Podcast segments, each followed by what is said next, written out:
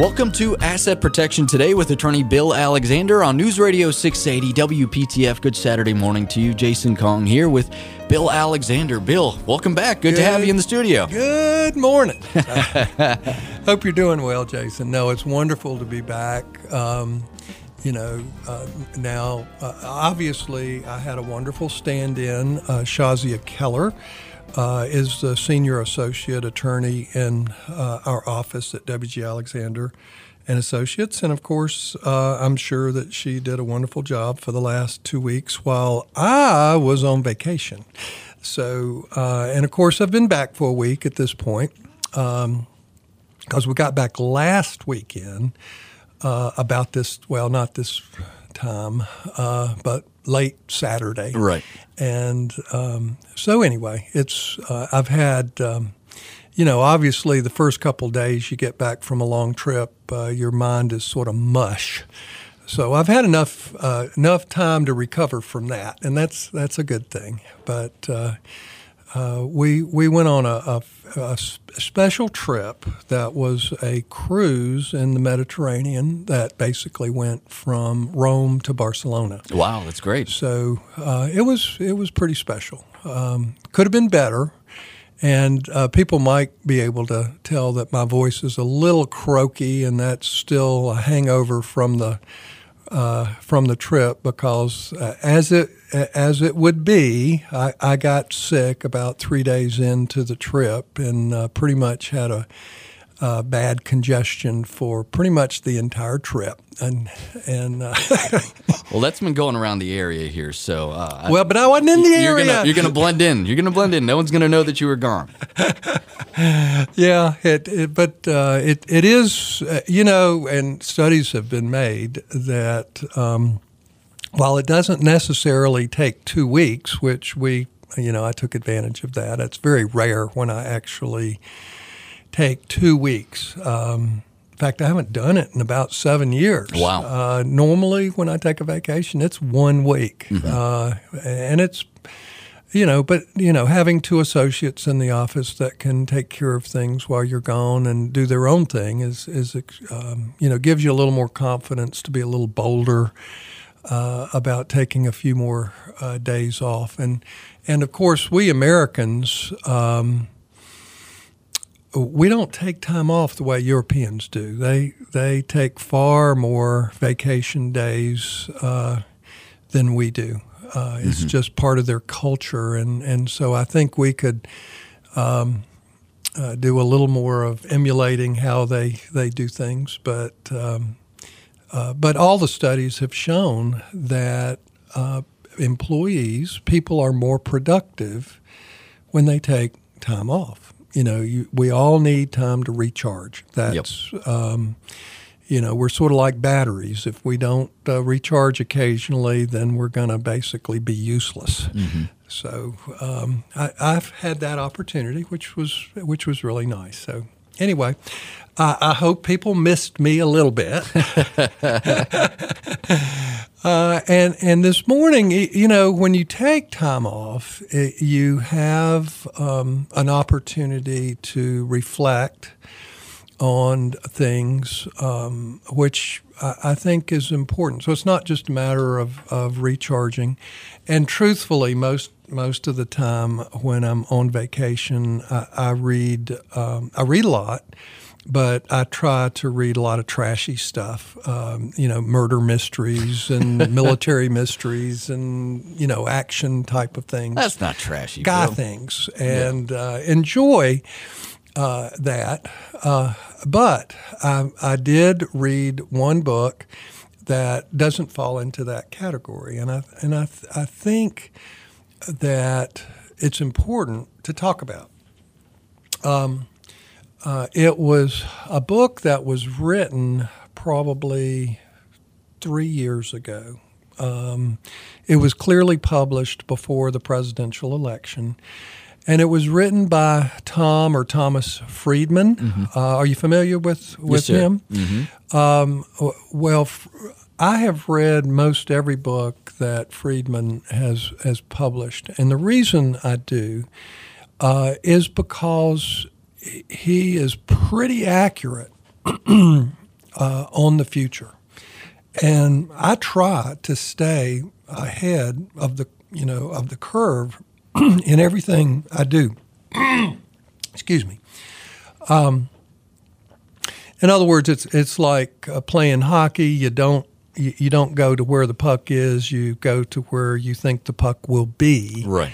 And that's the way it is in in business. You always want to try to stay ahead of the curve. And Friedman is probably the most accurate futurist uh, in terms of, of what we are experiencing uh, in this country. Um, if anybody who's working uh, and anybody who's retired in terms of what's going on, because we are clearly in a transition period in this uh, country, and it's overwhelming to almost all of us uh, for a lot of different reasons. I mean, uh, no. So what what was the book? The, the book uh, is titled Thank You for Being Late, which is sort of weird.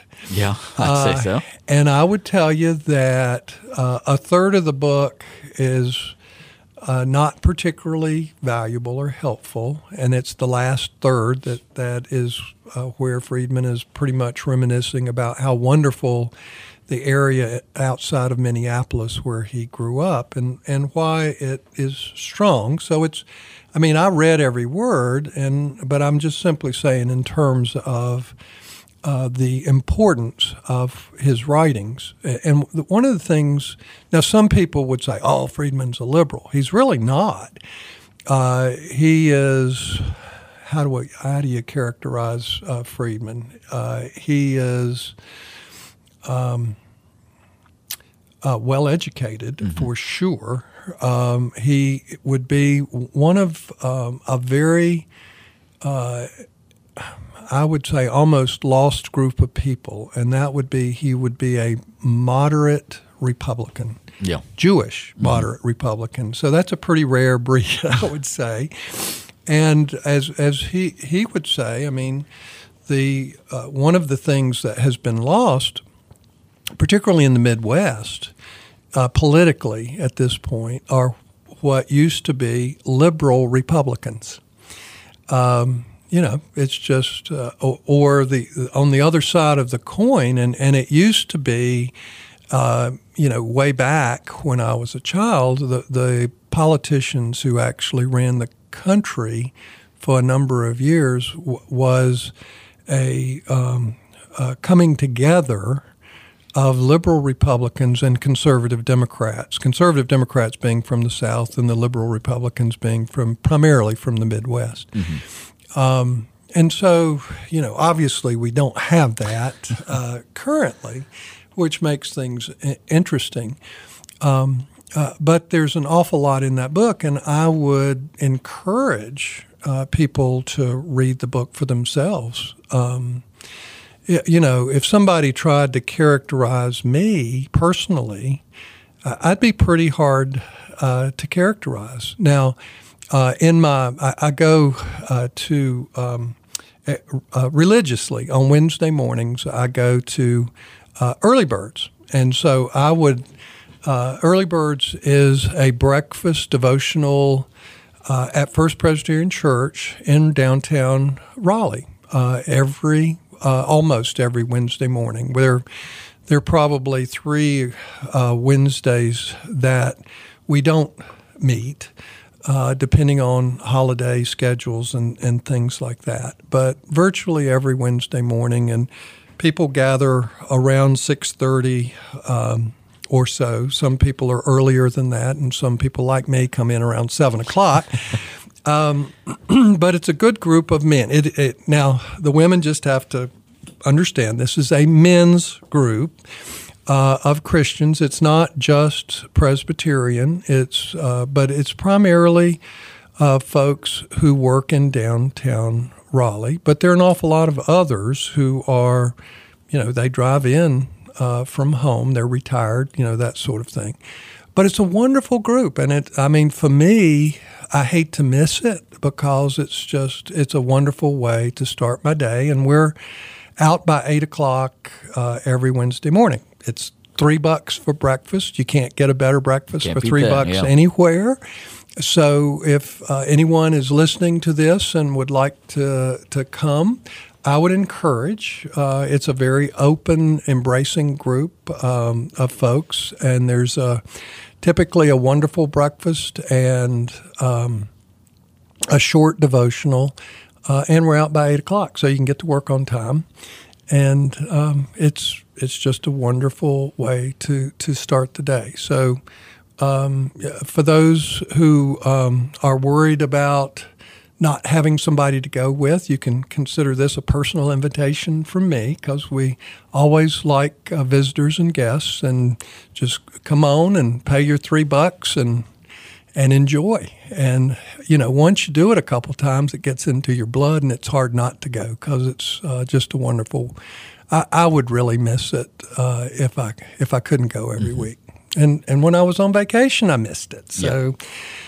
Yeah. Um, uh, so the bottom line is, here's the invitation, and I would uh, certainly encourage uh, folks to consider coming.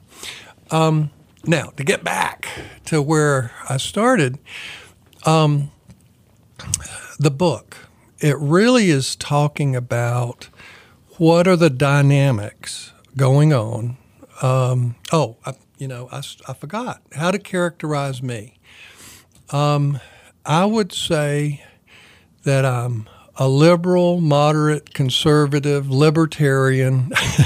You're just naming everything, Bill. You're not you're not labeling yourself. You're just naming well, all the categories. Well, I'm complex. It yeah. depends on um, on what it what the issue is. But I do uh, believe in moderation. I believe in middle of the road. I believe in compromise. Um, I think it's important. Um, you know, uh, that people be able to come together uh, and be able to do things together with respect, with dignity. I do believe that whether we're rich or poor, we all put on our pants the same way, mm-hmm. uh, and that each of us has something to contribute, um, and that um, that we need to listen. You know, that, that the, most most people understand how to talk, but there are very few people that learn to really listen and appreciate what other folks have to say. And I think it's one of the one of the key things uh, to being successful is being able to listen and to understand where other folks are coming from.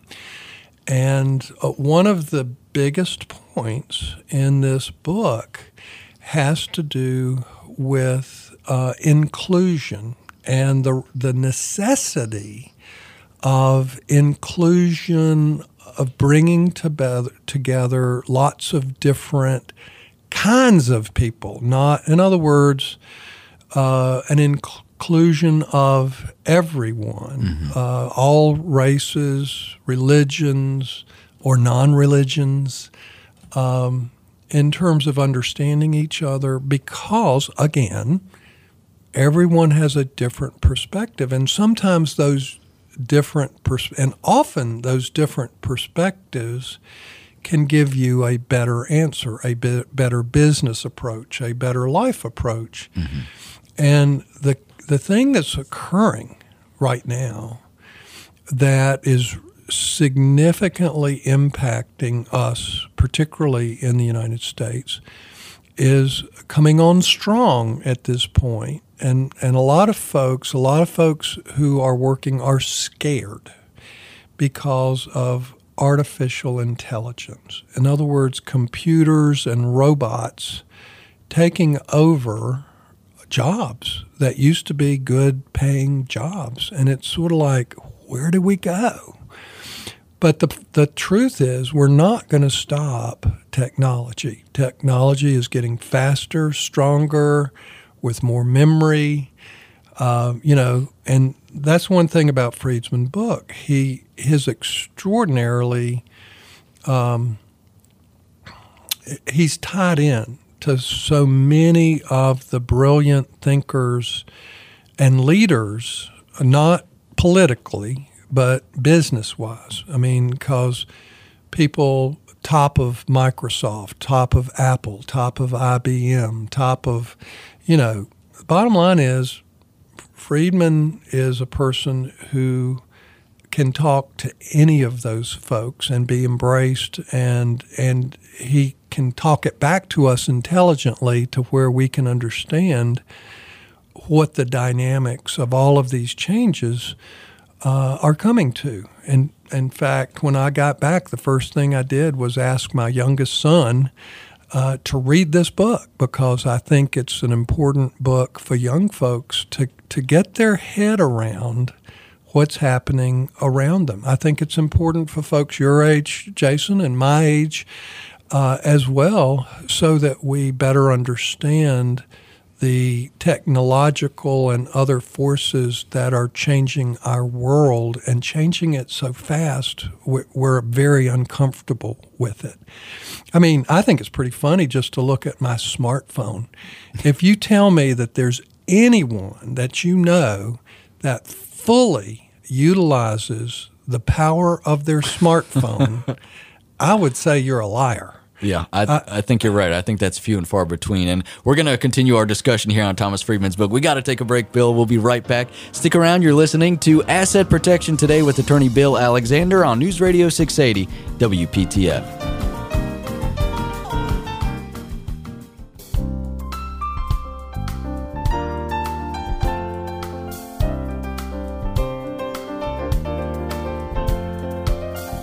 You're listening to Asset Protection Today with attorney Bill Alexander on News Radio six eighty W P T F. You can find more about Bill and his team at W G A Law dot com. That's W G A Law dot com. Jason Kong here with Bill Alexander, fresh off vacation. Good to have him back in the studio here. And Bill, you've been talking all about uh, Thomas Friedman's book. Uh, forgive me, I, I didn't write down the title. What was the name of the book again? Uh, Thank You for Being Late. Thank You for Being Late. And we were just uh, get, diving into the technology aspect and how that's rapidly progressing. Well, well the fact of the matter is um, what's happening around us with our jobs, it, it is uh, we're we're clearly in a different age than where folks my age, and of course I'm sixty-six, Uh, when we grew up.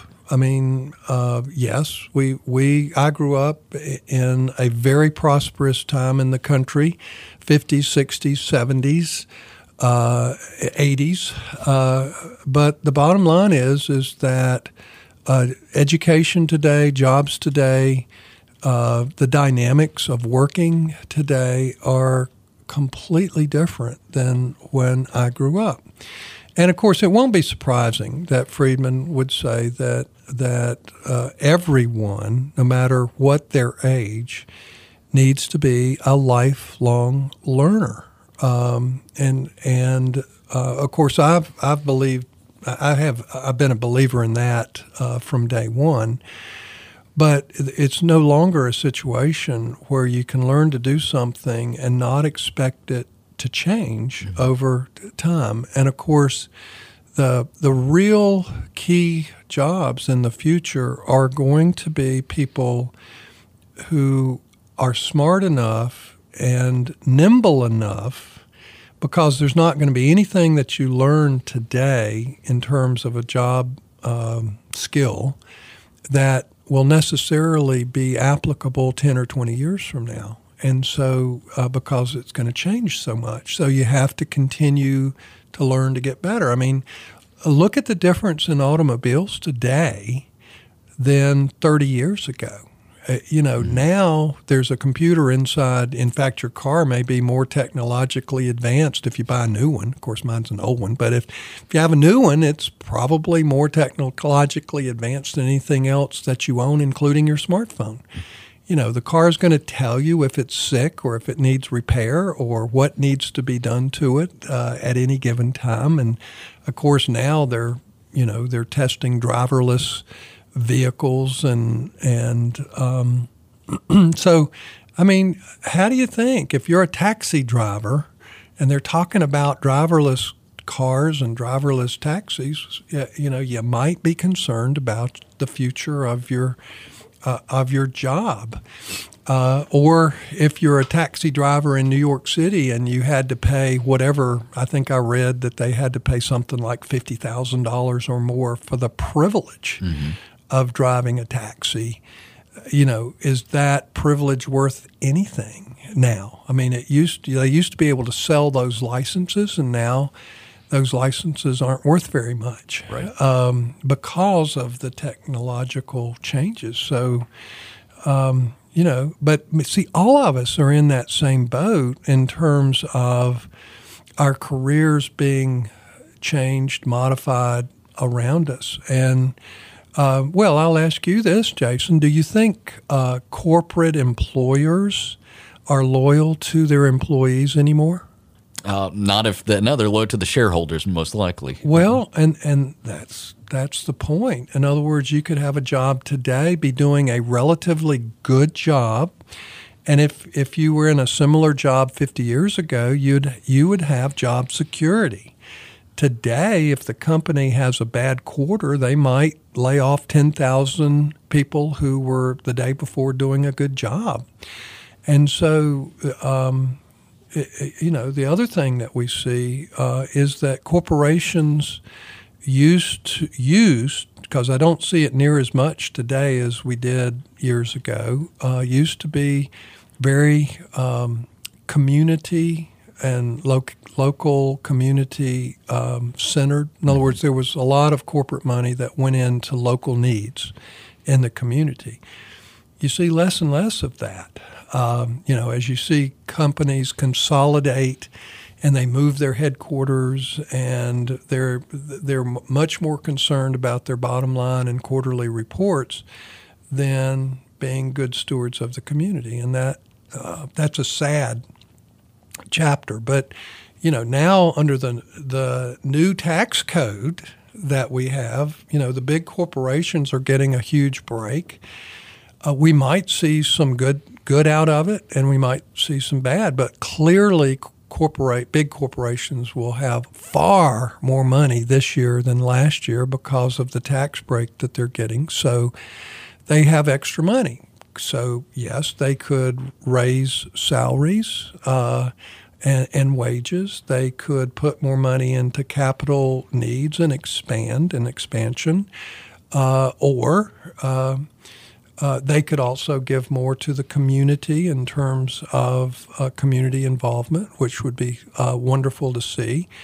Um, but the fact of the matter is, is that at least so far, only a few of the companies are actually doing that. Many of the companies are, in essence, uh, buying back their stock, raising dividends.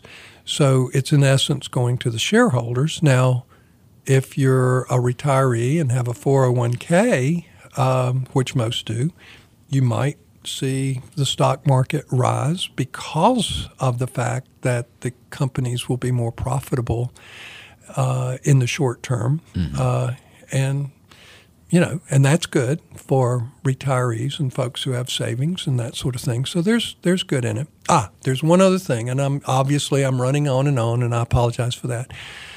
But there is one thing in the tax code that I really like, and uh, and that is, for the first time in my lifetime, the new tax code has abolished the penalty for being married.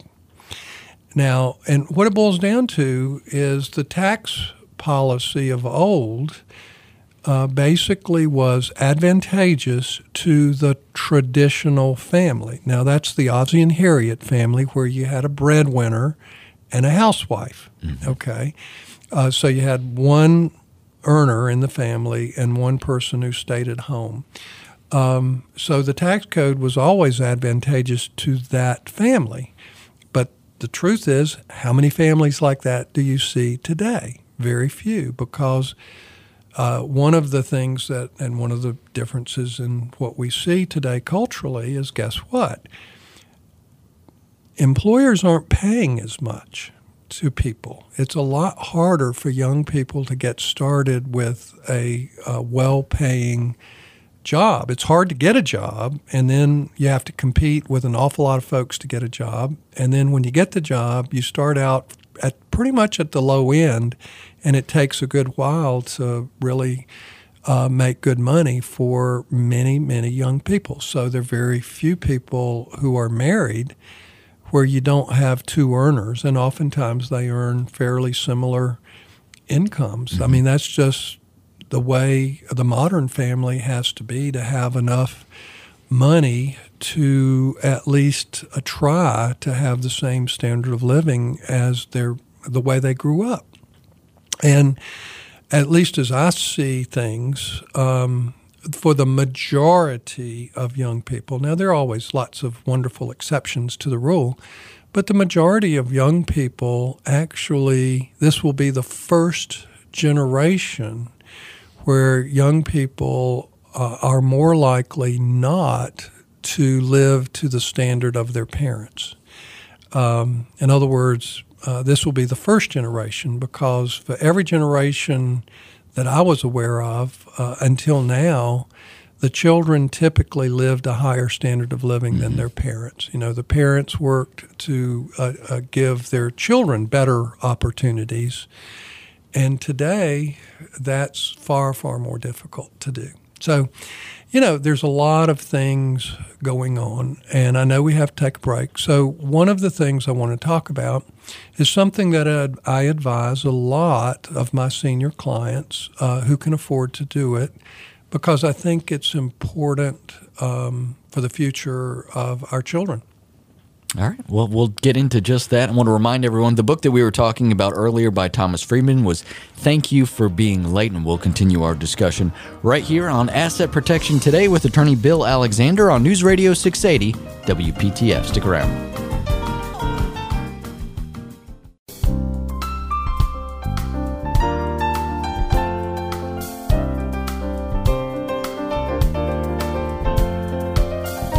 News Radio six eighty W P T F. You're listening to Asset Protection Today with attorney Bill Alexander. I'm Jason Kong. He's Bill Alexander, back in the studio this week. And Bill, uh, we're having a, a good discussion here, and you were talking a little bit about the, the tax code and how there's no longer a penalty for uh, for those folks who are married. Yeah, so what that means really is, for the first time, for um, couples where both um, husband and wife are working and both have a good income, uh, for the first time, it might uh, be wise to uh, look at filing separate returns. So you have to look at what your overall taxes would be with a separate return as well as a joint return, and go either way. You know, sometimes it's uh, important to file separate returns, particularly if your spouse uh, is in trouble with the Internal Revenue Service, or, you know, friends, let's say that your spouse hadn't paid taxes that they were supposed to pay, um, then filing a separate return will keep you from being liable for something that your spouse has not done uh, properly. Right. And so separate returns can be very protective, but Um, uh, but in just assuming that you've done everything right, it's a question of the bottom line and how much tax you pay. And you may find that uh, filing separately gives you a lower tax than filing um, jointly. It, it'll just depend uh, on your circumstances. And uh, certainly uh, you can either use software that you can purchase, or uh, your accountant can help you make that determination. But it's It's uh, something that uh, now folks of traditional, you know, the old Ozzie and Harriet type of situation, for that rare breed, then obviously a joint return is always going to be a, a better situation uh, for those those folks. Um, but you know, what's here's the issue: uh, most middle class families, and those, most of my clients are squarely middle class or upper middle class. Mm-hmm. Uh, sometimes I get a, uh, uh, some that are way out there financially and, and what I would consider rich, whether they consider it or not.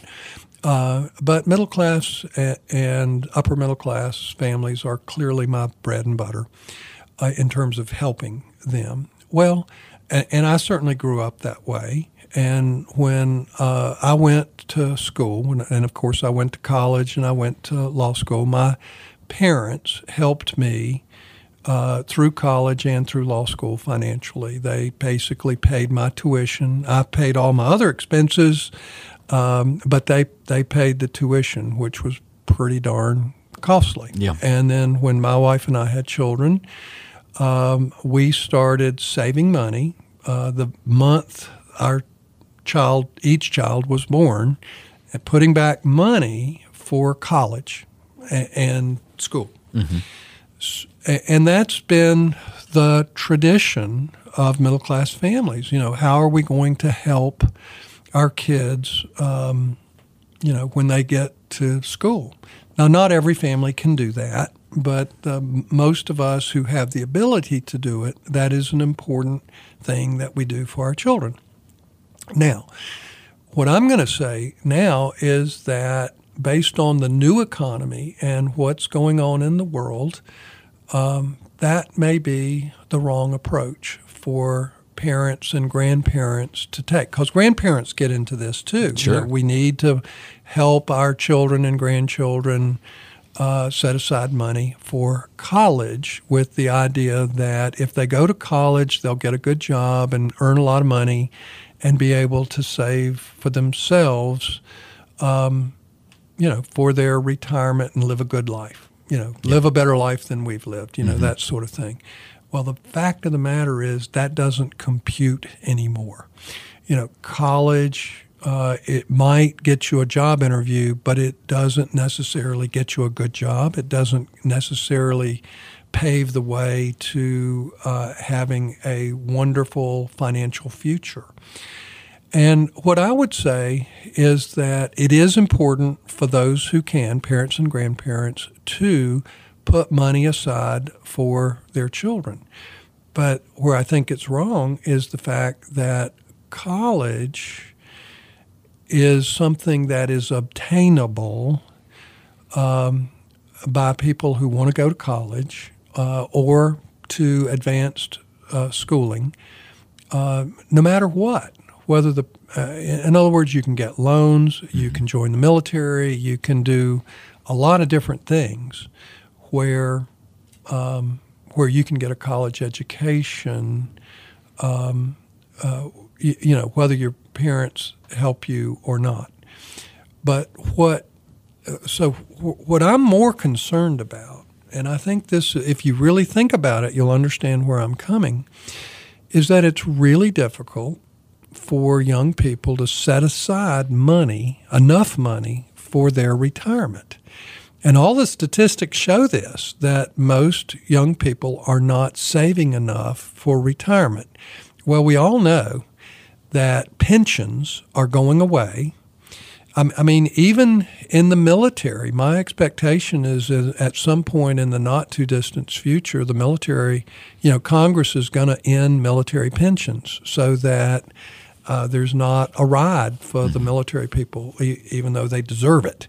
Yeah. Same thing's true for teachers. We know we do have a, a pension for teachers in North Carolina now, but many states that had a pension don't have them anymore. You know, government workers, they may find themselves in the same boat. Well, we all know that Social Security is not going to be sufficient to pay for people's decent retirement, which means what? You have to have enough savings to live on, and guess what? Our children are going to live longer than we, and so it's going to be very common for children to live into their nineties and even into their uh, one hundred plus. Well, guess what? That takes a lot of money. So my concern is not about children's ability to go to school. It's about their ability to retire with enough money to where they won't starve, and they'll be able to get uh, medical care, and they'll be able to live a decent life. Well, the one of the things that I strongly recommend to my clients who can afford it is that they consider investing for each child when the child is born. Actually, you can't do it until they're one. They hit their first birthday. Uh, but to look at life insurance that is not designed for death benefit, but designed for cash value buildup. It's a tax-sheltered uh, a play, if you will. But if a parent puts back, um, you know, a couple thousand dollars a year towards that effort into a premium, and they do that for twenty years for their child, you would be amazed at what that will grow into uh, when the child reaches seventy years of age.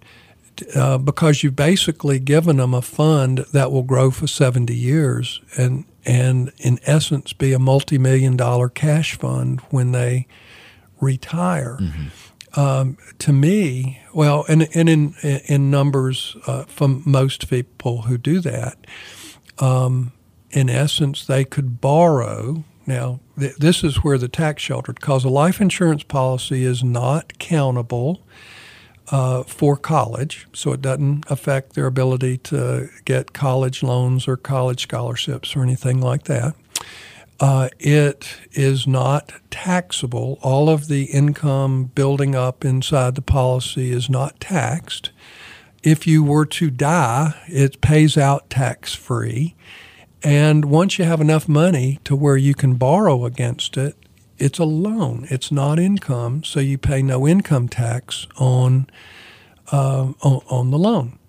Um, so you set up this policy. It grows for seventy years. The child retires at age seventy.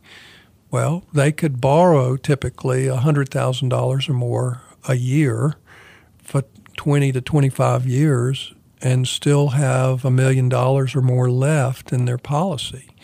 So it does take an investment over time of about forty thousand to fifty thousand dollars, depending on the age of the child and how much you want to be available. But, you know, that to me, it would be far more important to a person who is struggling to basically try to, to have a decent life. You know, right now, Jason, um, more than half the people in the country have no savings at all. Yeah. And it's like, oh my gosh, what's going to happen when it, when those people reach retirement age? Do they really think Social Security is going to take care of them? I mean, I, I'm asking that rhetorically. Do you think Social Security will nah, take care of them? No. Well, I don't either. So what's going to happen? Um, and and it's not necessarily their fault. It's it it is if they don't become lifelong learners, if they if they don't figure out how they can use technology to their advantage. Some of them will come, become very wealthy because they really understand the new economy and, and how to use technology. But the greatest majority of people uh, will earn less money, live uh, a lower um standard of living than their parents, even though they don't want to. Mm-hmm. It's just an economic necessity based on what we're seeing. And, of course, there are a lot of other things we could talk about as it relates to how technology is, is being used, but that's that's why uh, the Friedman book is, is really uh, one to uh, look at to see what is really happening dynamically in the world and, and how you might be able to use that to your own advantage. Yeah, and uh, and avoid some pitfalls as well along the way. A quick break and back. You're listening to Asset Protection Today with attorney Bill Alexander. You can find more about him at W G A Law dot com. You're listening to News Radio six eighty W P T F.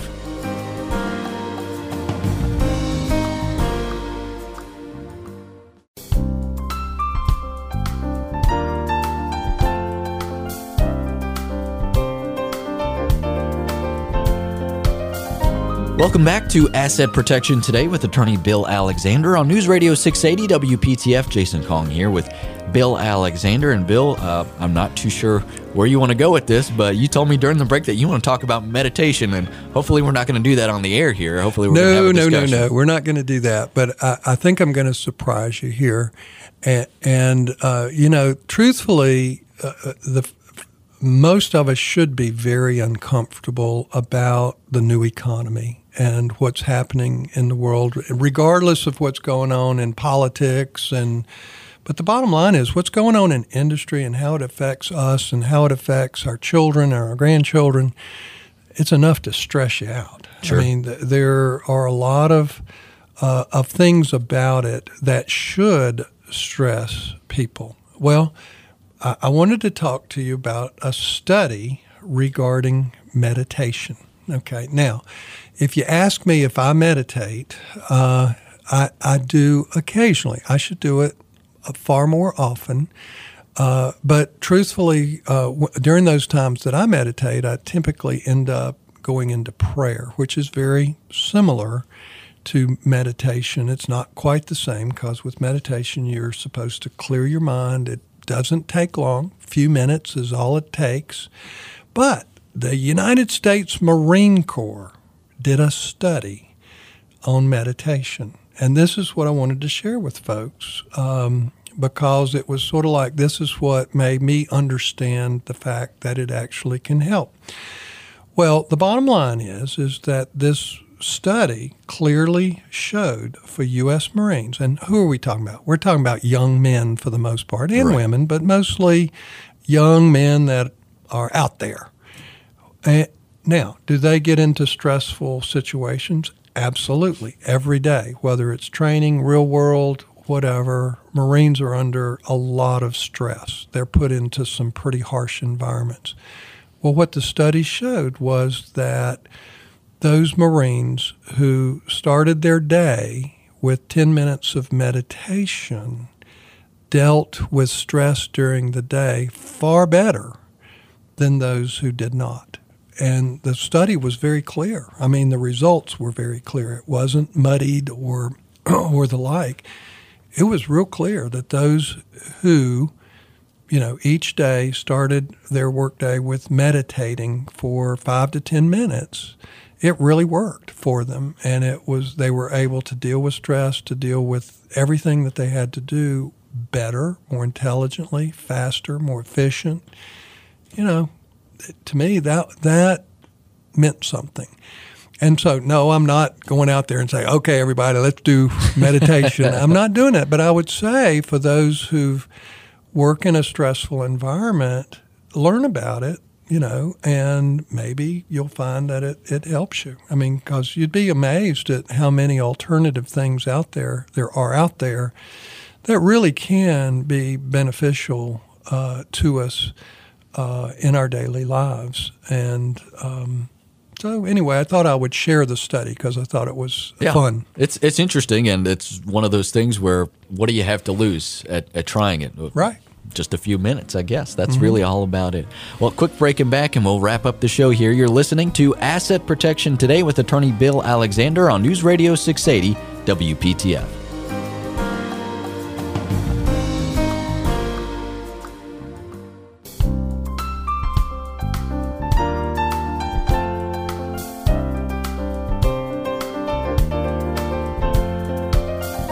You're listening to Asset Protection Today with attorney Bill Alexander on News Radio six eighty W P T F. Want to remind you to head over to W G A Law dot com if you need uh, to uh, schedule an appointment with Bill, or maybe you're interested in registering for one of the free seminars. We've got one coming up next month, and that is on the thirteenth of June if you want to register in advance for Bill's free seminar. You're also on the T V tomorrow morning, Bill, eight a.m. on the C W twenty-two with your T V show Money Secrets, and you also have a book out by the same name that folks can purchase on Amazon. We do. Book just came out, and I think it's pretty good. It's helpful to folks. Uh, and obviously, it's easier to read than to listen forever and ever and ever. So, and that book, again, is also called Money Secrets, so you can search for that as well. We are out of time for today. On behalf of Bill Alexander, I am Jason Kong. Thank you so much for listening to Asset Protection Today with attorney Bill Alexander on News Radio six eighty W P T F. Have a great weekend.